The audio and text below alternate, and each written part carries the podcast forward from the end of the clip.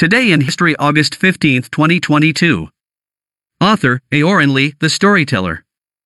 On August 15, 2004, China began to implement the administrative measures for the examination and approval of permanent residents of foreigners, China. Hearing the name of the file above, you may feel very strange. But in fact, this is the document issued when the Chinese green card began to be issued. The term green card originates from the United States and is essentially a document for the permanent residence of a foreign national in the territory of the country. Why is it called a green card? Originally, the original version of the residence permit for foreigners in the United States was green, and more than 20 versions were designed until 2010, when it was changed back to green. Although there are several versions of the color that are indeed not green, the term green card is still used today. In 2004, the country began to issue green cards to foreigners. The conditions are as follows 1. Direct investment in China, stable investment for three consecutive years, and good tax payment record.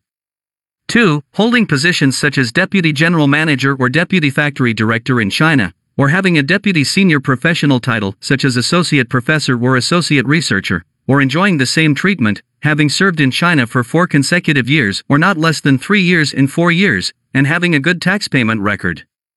3. Those who have made major or outstanding contributions to China or whose special needs are needed by the state. 4. The spouses of the persons referred to in subparagraphs 1, 2, and 3 of this paragraph and their unmarried children under the age of 18.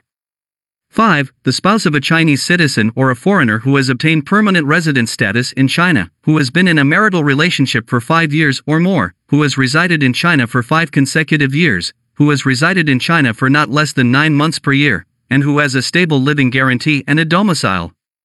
6. Unmarried children under the age of 18 who have turned to their parents. 7. Those who have no immediate family members abroad, who have defected to their immediate family members within the territory of China, who have reached the age of 60, who have resided in China for five consecutive years, who have resided in China for not less than nine months per year, and who have a stable living guarantee and domicile. The years referred to in this article refer to the consecutive years preceding the date of application. These conditions may not sound so difficult to achieve, but the number of green cards issued in our country will surprise you.